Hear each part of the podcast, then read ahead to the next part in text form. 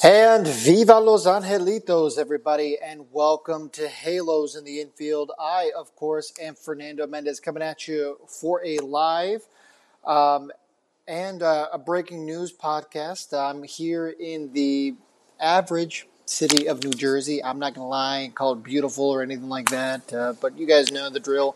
I'm here in New Jersey every single month, had a little bit of free time, and I decided that with the news that broke today, I would come on here talk about the Max Stassi contract extension and uh, maybe talk a couple people off the ledge a little bit.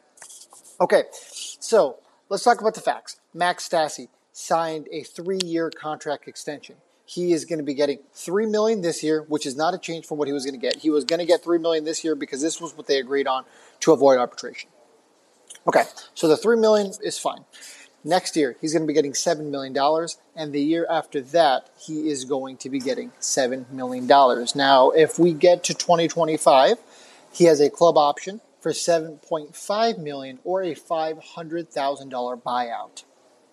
Um, now, originally, I was a little torn on it. Let me start off by saying I like Max Stassi. I like what he brings. I think he is great defensively. He is great at controlling a ball game. He knows exactly when to go talk to his pitchers. He knows how to calm down his pitchers, and the pitchers do seem to respond better when someone like Stassi is behind the dish. But the problem is an obvious one, right? He's not ever healthy. You know, now before you're like, okay, you're being dramatic, he is healthy. Don't say that he's never healthy guys, the most games he has ever caught in his career was 88 games, and that was for the Houston Astros. The most he's ever caught for the Angels was 87 games, okay? And that was last season in 2021.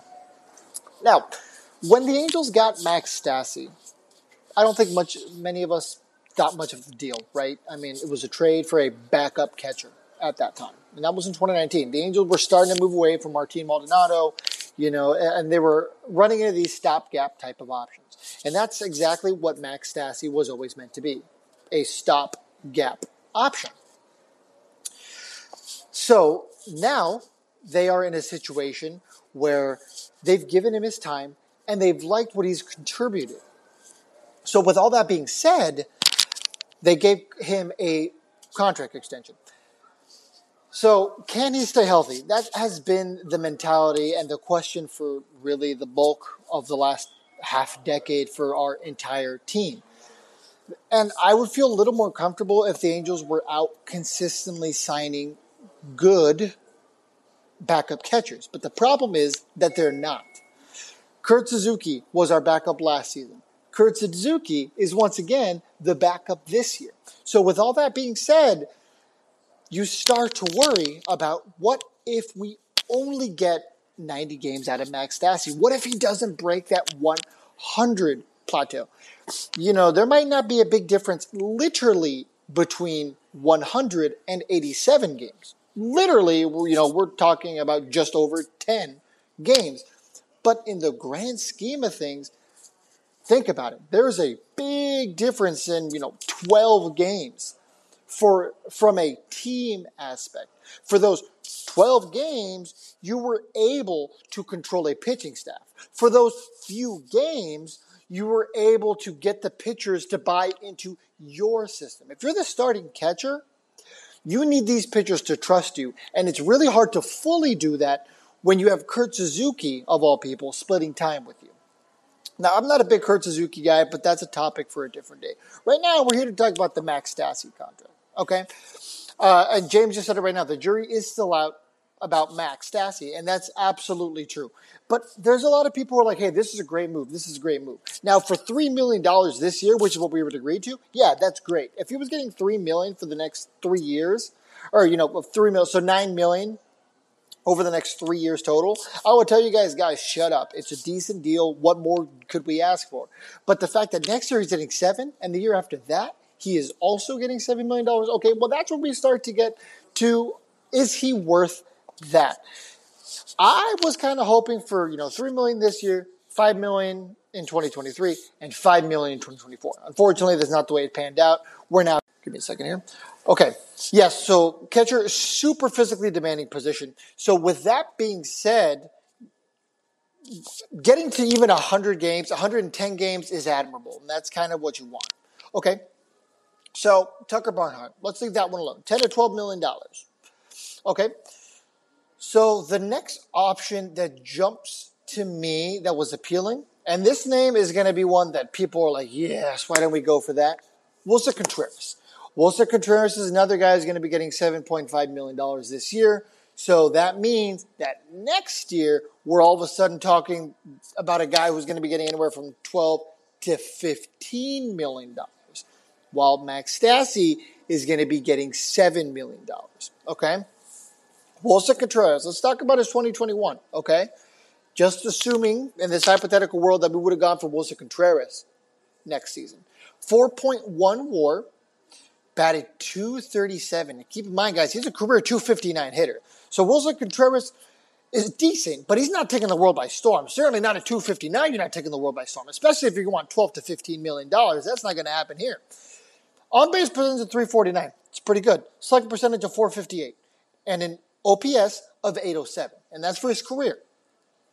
Okay, so Willson Contreras to me is an option that I would have looked at. But once again, we're talking about a guy who's probably going to want about 12 to 15 a year. Max Stassi is going to be getting seven a year. okay, and those are the big names in 2023. If we would have let Max Stassi walk. So before we all start jumping off the ledge here, let's keep in mind $3 million we were going to pay this year for him no matter what. Okay? Uh, it's good to see player retention and more familiar faces. You know what, Doug? I talk. I, I mildly agree with that, and I'll touch on that in a second. But once we start getting to 2024, it starts to get very, very, very slim pickings. A lot of these guys who are available in 2023 are probably going to bleed over because they're going to get the one year deals. They're going to get the prove it contracts. They're going to get the potential opt out. You know, maybe the Willson Contreras, where he'll have a potential opt out. So those guys will bleed over. But the biggest name is Yasmani Grandal, who at that point will be like, what, 36, 37 years old. So he's going to be creeping up there, but he's getting $18 million in 2023. So he's probably still going to demand a lot of money. Travis d'Arnaud has a club option. Yan Gomes, club option. Manuel Pineda, club option. So all of a sudden, guys, Max Stassi starts to become the only option. So before we're all jumping off this hypothetical cliff, let's just relax and remember the simple fact that Max Stassi might not have been the wrong option. So, you know, was it the best deal for us? Potentially. Was it a horrible deal? I'm going to go with no. And you know what? Not everyone's going to agree with me, and that's fine. It is what it is. I'm not sitting here telling you Max Stassi is the best catcher, but I will say Max Stassi defensively is a top 10 catcher, maybe even a top 5 catcher. And before you guys say, Fernando, whoa, chillax, just remember that I'm able to make a claim like that and not get laughed out of the building. When was the last time the Angels had a surefire defender behind the dish? It's been a long time. This is not an organization that has been rich at the catching position. Bengie Molina, bless his heart. Jose Molina, bless his heart. Chris Iannetta, bless his heart. Those guys were good, serviceable catchers. But once we're starting to creep into the best players of, you know, your franchise history at catcher, all of a sudden, sorry, there's an issue with that. Uh, so, um, Dugout Talk says that it's nice to see some retention. You know what? I will agree with that, especially at catcher. And the reason for that is because right now, the Angels are in an interesting position that we have not seen in a very long time. The Angels have young pitching prospects. The Angels have an opportunity to build. And I say build a very, very solid rotation. That's something that I have not been able to say in a long time. You know, the Angels have always had to buy these stopgap kind of guys. It's been a very long time. these guys. Patrick Sandoval, Jose Suarez, you know, Reid Detmers. You're going to have Sam Bachman. You're going to have Ky Bush. These guys are now going to have a catcher who is locked down for a, you know, solid contract. Three years isn't anything crazy, especially after we go through that list that I gave you guys of available catchers over the next two years. That definitely had to go into Perry's mentality there. The fact that for the next two years, there might not be a better option, especially at that price point, on the open market. So, you know, time will tell. I, I really liked the Diamondbacks uh, catcher, and that was somebody who I wanted to trade for. But then we're losing pieces. We're finally starting to get to the point where Billy Eppler's guys are at the big league level or starting to get really close to the big league level, or they were fringe 4A guys who are now starting to get opportunities who are going to start making an impact at the major league level. You know, we're seeing Patrick Sandoval having a great season last year. Max Stassi was an insignificant trade. Actually, why am I putting air quotes? It was an insignificant trade at the time. And now it's a great trade, right? Because now we solidified him as a member of the Angels. So, you know what? At the end of the day, this might not be the worst move possible. Is this a amazing move? No. If you would have asked me before today, hey man, what is the uh, Angels um, offseason? You know, what would you give Perry Minasian as a letter grade? I would have said B because of the bullpen moves. And now we're in a situation where maybe we're almost we're at a B plus. You know, we're like at a you know 82 percent maybe an 83.5. So we're starting to creep towards, you know, like a solid B or a lower B plus. We're, we're, we're going to start to get there. I still don't think that Perry Minasian is done. Now, he did say in a couple of interviews that, hey, you know, we're always looking to make the team a little bit better. Is this what he was talking about? Perhaps. I think the Angels could benefit from a guy like a Johnny Cueto, a guy who's been there, done that, been in those big games, performed in those big games, who can now bring that level of expertise to these young guys who I just previously mentioned, the Suarez, the Sandovals, the Detmers. And he can bring that mentality of, hey, you know what? I've been there. I know what it's like to pitch in those big games. Time will tell. But as of right now, I think that they have had a fairly solid offseason. It hasn't been bad. It hasn't been laughable. And this move isn't laughable either. Is this the move we expected? No. I know for sure it's not the move that Randy wanted. I mean, you can see in the comments. But what I will say is that maybe next year, especially after the catching market starts to progress, we might sit back and say, you know what, this wasn't a horrible move. Is this move going to make our organization amazing? No. But if he hits 100 games, even if it's just 100 flat, $3 million is nothing. Even $7 million is nothing in that capacity. But they have to get a solid backup catcher for me to feel comfortable. I've been on record multiple times saying I'd love a guy like Austin Hedges.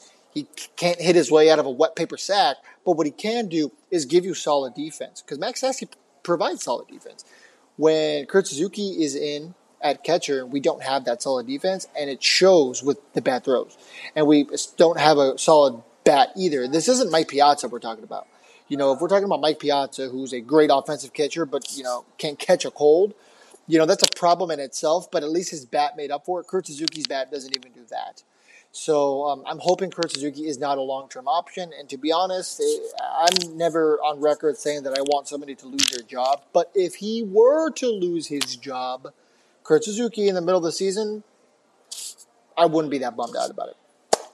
Uh, well, that's going to do it out of me. Just wanted to come on real quick, talk about the Max Stassi trade, maybe talk a couple of you guys off the ledge, and just let you guys know this might not have been the worst move possible. We've had worse moves before. So hang tight, Halo fam. Uh, thank you guys so much for tuning in. Make sure to check out uh, Randy and Todd's podcast from last week. Uh, I'm hoping to record an episode this week. Uh, if not, once the regular season starts, you know, we'll be doing our two episodes a week again.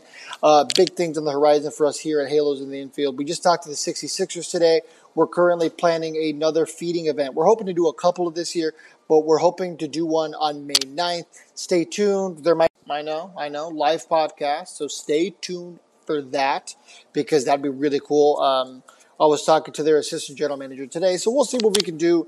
Obviously, we love feeding the minor leaguers. We love letting them know that, hey, man, somebody cares. You know, we know what you're going through.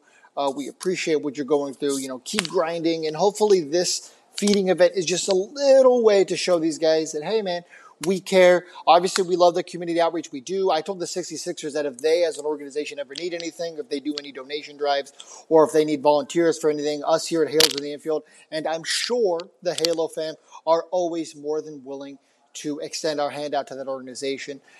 Baseball is about two weeks away, guys, so I am so excited for opening day. I'll be there with my family, and I'm super hyped. They've never been an opening day, and I don't think they know what's coming. Opening day is awesome. It's amazing. I have an opening day video that's going to be coming to you guys. Actually, I sent it to uh, to quite a few people on our page, and uh, they really, really liked it. Obviously, it's still going to improve, but the vibe of it, I do a, a narration where it shows videos and photos and key moments of Angels history, and I mean, I, I really like the way it turned out. So I cannot wait for you guys to see this opening day video. It's absolutely awesome, and it just perfectly encapsulates like the feeling, the hope of opening day and just what makes it so special. So I can't wait for you guys to see it. I can't wait for you guys to be along for the ride here at Halos in the Infield. Um, you know, keep tuning in. You guys are great. We absolutely love everything and the platform that you guys give us and the platform that we give you guys too. You know, we love doing these live shows. We love interacting with you guys. We love the comments, the the messages. It just never ends. The amount of support that we get from you guys, and we might be a small community, and I'm okay with that you know, I see these other podcasts always trying to do, you know, so much more and like, bro, it's like, who are you trying to impress? You know what? we have our small knit community, and at the end of the day, that's all that matters. We have, you know, what, almost 2,500 followers, and, you know, you guys are constantly engaged in the post. You guys are constantly engaged in talking about this minor league situation and getting those guys, you know, the exposure to hopefully get paid more. You guys are never afraid to burst and break the envelope. And at the end of the day, I don't care about having 10,000 fans, 15,000 fans. Sure, is that cool? Great. But I mean, why would I want 15,000 fans to have two people come on a live or for 10 people to listen to my podcast or our podcast? Sorry. Um, you know, I would much rather have a smaller community of people who truly care about the product and the community because why would you want 100 pennies when you can have four quarters? So, uh, you know, keep being awesome. You guys are the most important part of this network. And this, uh, remember, this franchise is nothing without us. So keep rocking it out there. Viva Los Angelitos.